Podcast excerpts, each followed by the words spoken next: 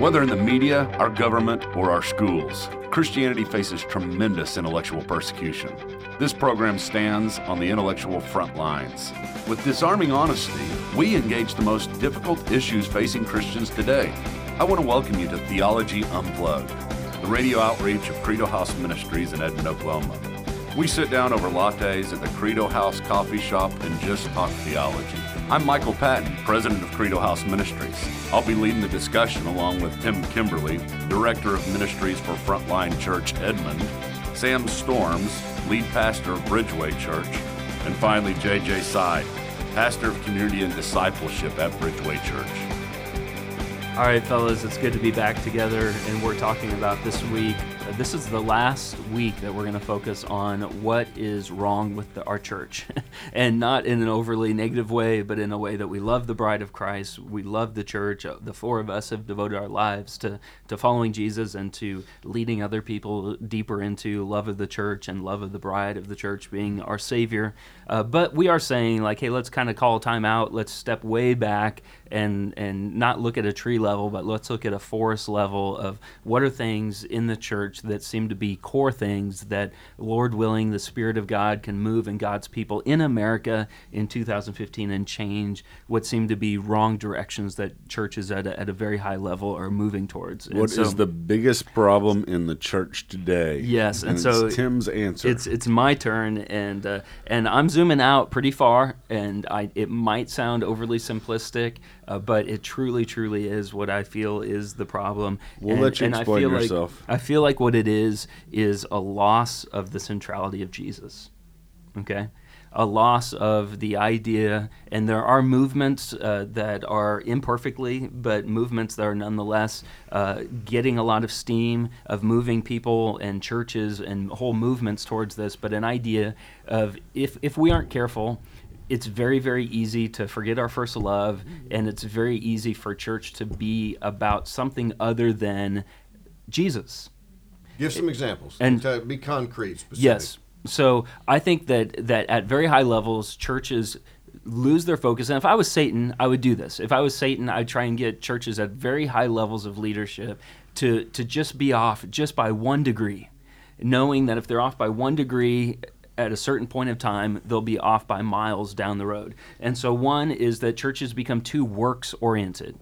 And by that, what I mean is, is churches start really focusing on doing things now that we love Jesus, okay? So, hey, we all love Jesus. Now, let, let me help everybody get out of debt. Now, what happens down the road is that then churches become too works oriented. So, for instance, you can have a church, and this happens all across America, churches that get really into, hey, let's get all of our people out of debt, okay? Debt is dumb and so we're going to get all of our people out of debt. So we're going to have all of these classes we're going to have, have all of this work focusing on getting people out of debt okay? So people come they get out of debt and they're like man this church is so awesome. I just got out of debt and my our marriage is better and all these things because we just got out of debt. And the truth is they die and they go to hell. Because they got out of debt a church helped them get out of debt but they never met jesus Okay, another example. So that's at a high level. Uh, other things on that could be churches that just focus on doing a lot of good in the city, do a lot of social good, uh, apart from though the motivating heart behind why they're doing good. So, so for instance, you can have churches that, and these are, are typically old mainline denominational churches that that just become overly characterized, I think, by social justice. So we're going to exist to end racism in our city. Uh, we're going to exist for all these causes. And here, once again, these are not. That's not a bad cause. Getting out of debt is not a bad thing. Uh, having a church uh, focus on racial issues is not a bad thing at all. Our church, Frontline, is very involved in that. Uh, but I would say, what's the reason you're doing that? If your reason is just, well, people ought to do that, as opposed to the reason being uh, Jesus has created all of us. He's created all of us equally. Uh, he saved all of us. In Jesus' eyes, um, he didn't look down upon us Gentiles, but actually died for us Gentiles on the cross. So then, how can I look at, for all that Jesus has done for me, how can I look at my brother any differently? Uh, and so, so church is becoming, so one high, church has become too works oriented. Then I would say, now this can sound strange, church is becoming too doctrine oriented. Okay? And so what this is is churches that all day long they'll tell you how awesome their doctrine is. And I'm not going to name denominations, but I've had pastors from these denominations even come up to me feeling all dried out saying, "Man, if you poll our elders, almost all of them would pass any exam on theology, any exam on doctrine, but if you sit them down, they don't love Jesus. They love the Bible, they love doctrine, they love truth, and once again, doctrine, truth, doctrine, all or doctrine and truth, theology, all four of us at this table love those things. But when those things become more important than just sitting with the person Jesus and letting the person Jesus be the number one focus of our church, then churches get totally off. Uh, then I'd say the third one then is is too unity oriented and and this isn't a perfect list. I just had to come up with my unholy trinity of churches to match JJ's from last week. But too unity oriented would be oh, Jesus prayed for unity, and so let's have unity, and so let's just make sure that our church is about unity. And of course, a Unitarian church comes to mind, but I think way before you even get as extreme as a Unitarian church, um, there are many denominations that uh, are so focused on unity uh, and and making sure that we can lock arms together, but that they've lost Jesus in the process. Um, and so I'll let you guys kind of push back on this a little bit, but what I would just say is a lack of Jesus being being what it's all about. And one one way that this comes out is, uh, and this this will be a kind of a, um, uh, maybe an illustration that that will show a little bit of this. Is uh, let's say a Muslim. There's a church in, in Oklahoma City I know that a lady wanted uh, in all of her Muslim gear, you know, all of her dress and stuff, wanted to walk into this Christian church, and they said no we don't want you in this church. You'll be way too disruptive. And that was their number one response. And and what struck me though is is they didn't even ask her what she thought about Jesus.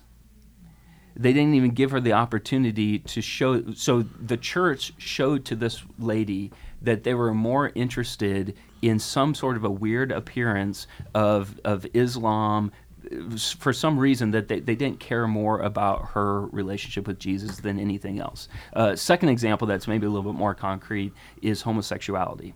So if you go up to, let's say, two homosexual uh, guys who are in a relationship uh, go up to a church and say, hey, we're gay, what are you going to do with us? Now, this might be telling. How many churches do you think will say, hey, we don't really care about that right now? What do you guys think about Jesus?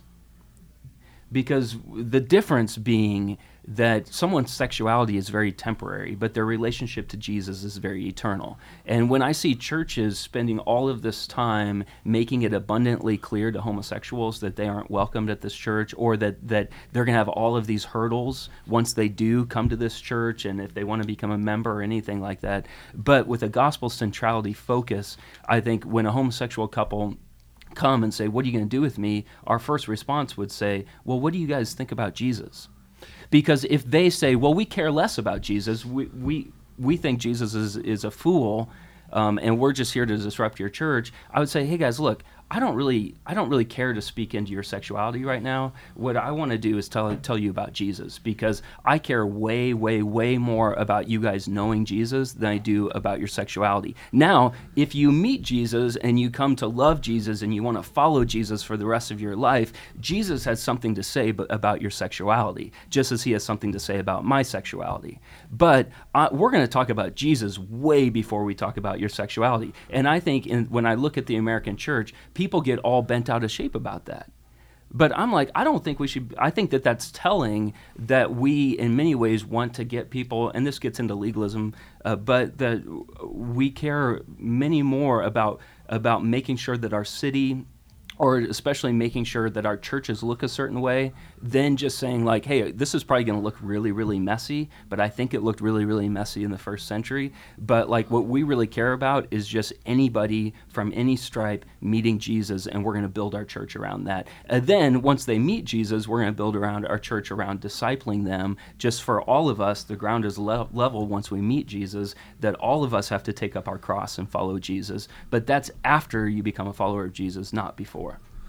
Well, one of the things that comes to mind immediately for me is whenever you ha- give testimonies or you hear people's testimonies about what happened to them whenever they came to know Christ or what happened to them after they became a Christian, what changed in their lives. Yeah. And normally, the biggest change, the biggest deliverance is going to dictate kind of what type of church they attend or what type of ministry they begin. Maybe God delivered them from alcoholism or drug mm-hmm. abuse or from a bad marriage or got them out of debt.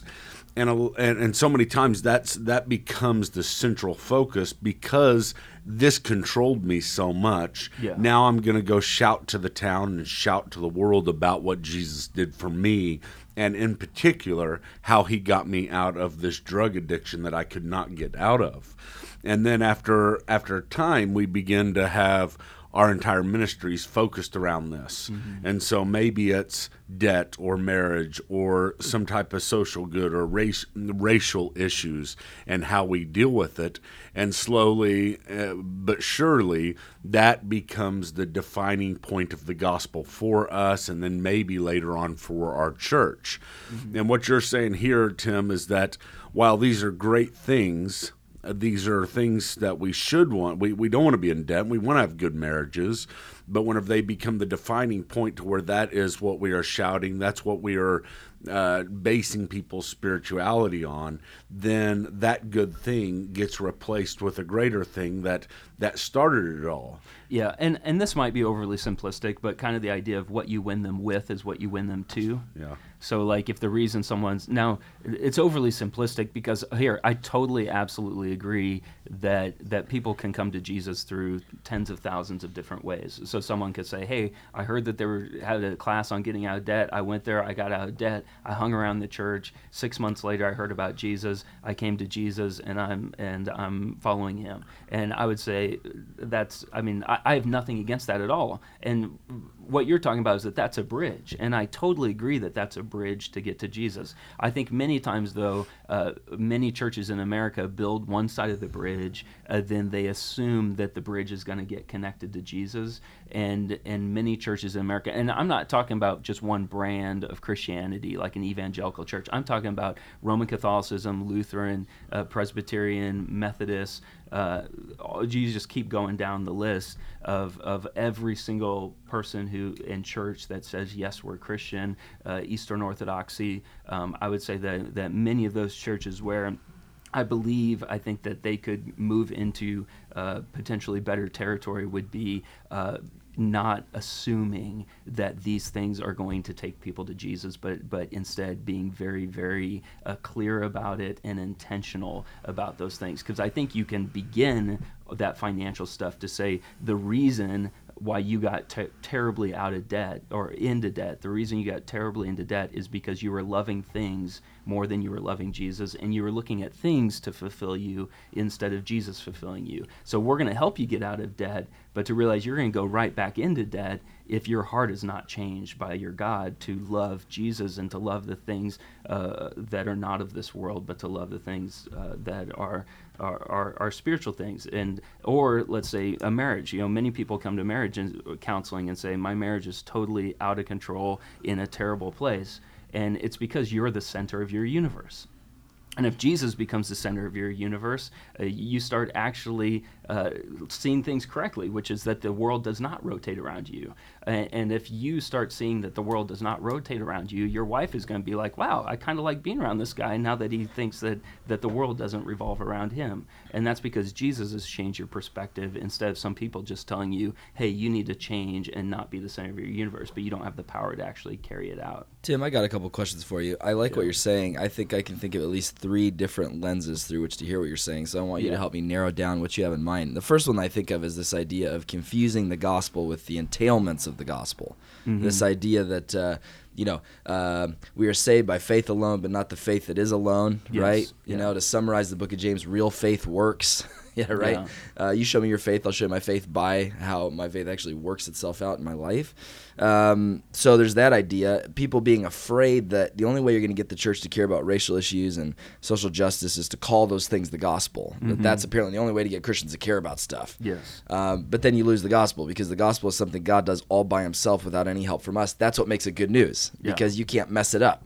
You know, so so we lose the gospel in order to try to get the entailments of the gospel. When in fact, what you need to do is go deeper into the gospel, and the mm-hmm. entailments of the gospel will flow out of it. Yeah. So I'm hearing that lens maybe but then I also could hear what you're saying through the lens of sort of a loss of first love idea. You yeah. know, this knowledge of Jesus versus actual experiential intimacy with Jesus yeah. in a personal relationship. And then the third lens I maybe hear this through is sort of a, you know, forgetting that Jesus said, "My kingdom is not of this world." Sort of these yeah. culture wars where we're trying to create really outwardly moral and socially acceptable people far from God, but mm-hmm. their status before God is still unchanged. Now they just have more reasons to have self-reliant pride from a moral or religious perspective. We haven't actually addressed the root issue of their condition. Mm-hmm. I mean, is there one of those three that you're thinking of most specifically when you talk about this idea of losing Jesus at the center?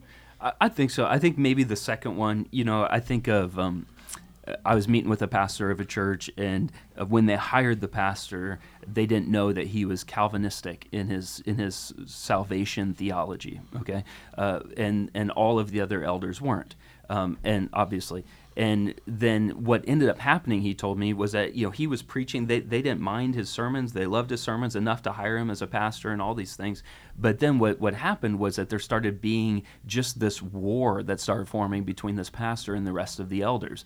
And every single time they got together, um, he said it was dominating their elder conversations, and uh, they just couldn't. They just kept bringing up, "Oh my gosh, I can't believe you're a Calvinist. I can't believe you're a Calvinist. I can't believe you're a Calvinist," over and over again and and he was like, I just we met together, and he was like, I don't know what to do. I don't know if I should quit the church. I don't know if I you know if I should fire myself. Uh, I don't know if I should try and fire the rest of my elders. Like, what should I do? You know, how how should I move forward? And and I was like, how long have you guys been talking about this? And he was like, man, for months. Every time we get together, this is all they talk about. And and my pushback to this guy was, I said, why aren't you guys talking about Jesus? Like you're having this fight so you are people that leading a church that is the bride of Christ, and all of your fights are about exactly how Jesus saved somebody. And and what I would say is like now I, those things are important. Like hey, I'm very all in. You know, we've read Calvin's Institutes together.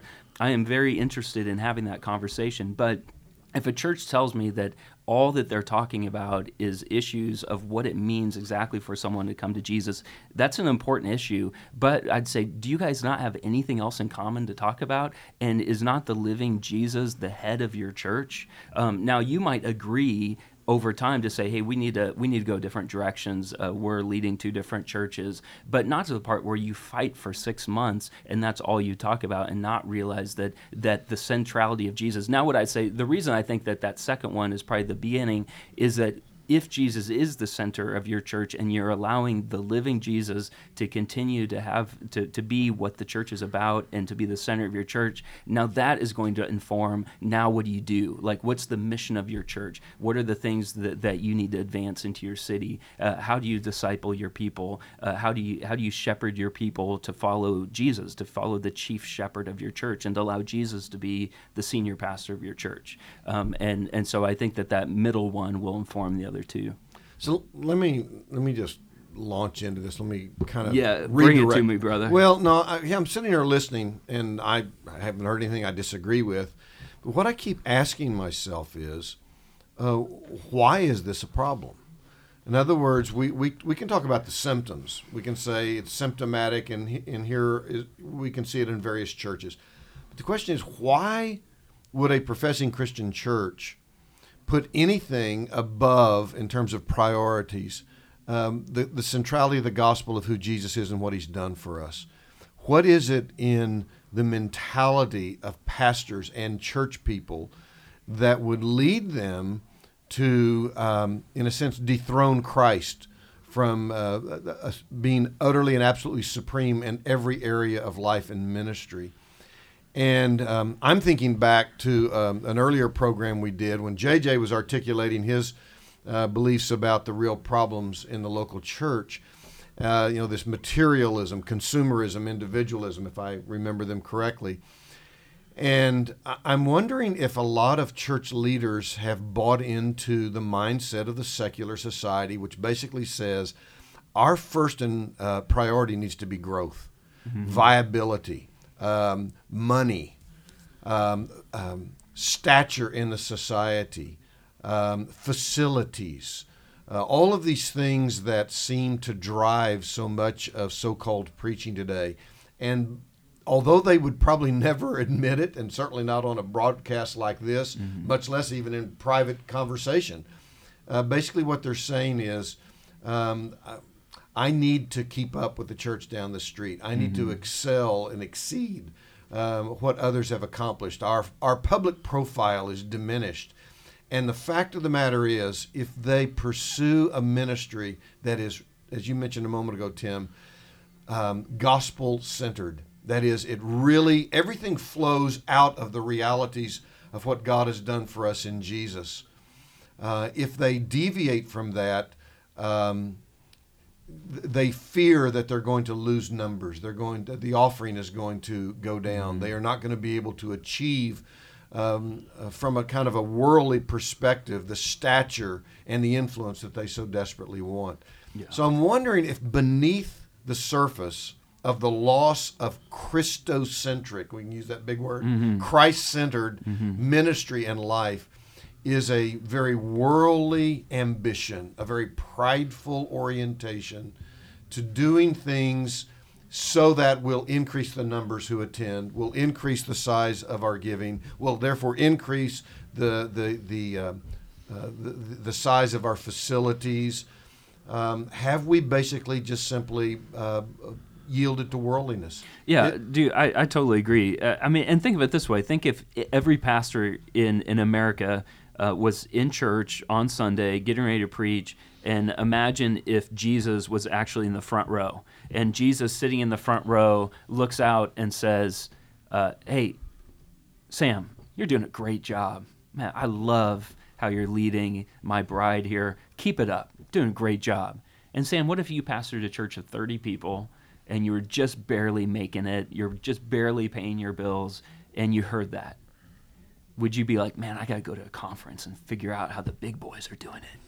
You know, or would you be like, man, thank you. I've got kind of a Jeremiah type ministry where, you know, I'm preaching faithfully and not very many people are following, but that's exactly where God wants me to be. And that's exactly how Jesus wants this bride of his to function in this local thing and and that's what i think i think that that and there are other so that's that's building that's a that's kind of tangible things other other churches and denominations are more characterized by letting doctrine go by saying, you know, we're kind of ashamed of this whole like hell thing and this whole Trinity thing and this whole the Bible is every word And the exclusivity of Christ. You know, Yeah, the, the fact yeah. that he says, if you're not for me, then you're against me. That's offensive. That does not uh, lend itself to what we would consider to be church growth. Yeah, yeah. But if Jesus showed up at their church and when they were preaching, he said, "No, really, every single word I meant it," and and I've kind of like whole, like made sure this Bible thing like makes it all the way through. And you know what? I kind of want you to preach the whole thing, and and it's all about me. And you know what? Quite quite frankly.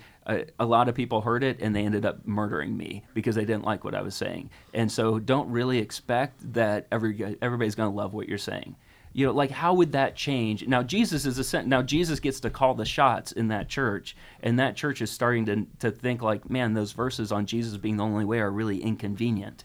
Um, but if jesus is really there as the center of the church calling the shots is that church going to change? And i would say it has to change So, who wants to wrap this up in a really juicy, yeah substantive, meaningful way? michael if you just want to spend like a couple minutes just telling me how right i was and how everything that i'm saying is just spot on uh, now's your chance Well, you know, I, I'm looking at this and I'm putting it down on my notes, and it's something that I think you'd alluded to. But when we talk about different problems that we've all had, um, a, a lot of these do gl- get cleared up with expositional preaching. And I hate to be simplistic Dude, here. you're spinning like my whole thing and like making it your thing. well, you're coming back to the functional it's good. authority of Yeah. Scripture. Well, here we I, go, here we I was right all along. I mean, I mean, just think of this. If, if we're, How do if we we're trying fix to it? get We over preach these Christ. little small Yeah, things, just preaching one and having our church known for one little area, making sure that we're we're not um, becoming exclusivistic or too inclusivistic, making sure we're not known as a social justice church or a church that just is about racial, racial issues or come here and get out of debt. Expositional preaching. Preach Christ. the full count, like Paul said to the Ephesians, I did not shrink from declaring to you the full counsel of God. That's but right. but if someone comes up to you and says, "What's your church about?" I would rather say my church is about Jesus than my church is about expositional preaching. But we are committed to expositional preaching Yeah. precisely because we want the centrality of Christ to be made known in every arena of Exactly. life. Yeah, but that's why I would say I'm about Jesus. My church is about Jesus, not expositional preaching. You get the last word, Michael. no, you got the last You just word. you just said you just spoke the last word. The last word is Jesus. We hope you've enjoyed today's broadcast. If it's blessed you, they'd love to hear from you. And don't forget to join the group again next week for another edition of Theology Unplugged. Theology Unplugged is a listener supported ministry of the Credo House. They're a theological hub and coffee shop, and their address is 109 Northwest 142nd Street in Edmond, Oklahoma 73013. They're open Monday through Friday, 7 a.m. to 9 p.m., and Saturdays, 9 a.m. to 7 p.m. Please consider this your official invitation. You're invited to come and visit the Credo House and discuss today's program or take a tour of the theologically rich surroundings. You might also enjoy one of their signature drinks like a Luther Latte or a Nicene Mocha. In fact, if it's your first time in the Credo House and you mention that you heard their program on Bott Radio Network, you can have the drink of your choice for free. For more information or to support this ministry, visit credohouse.org.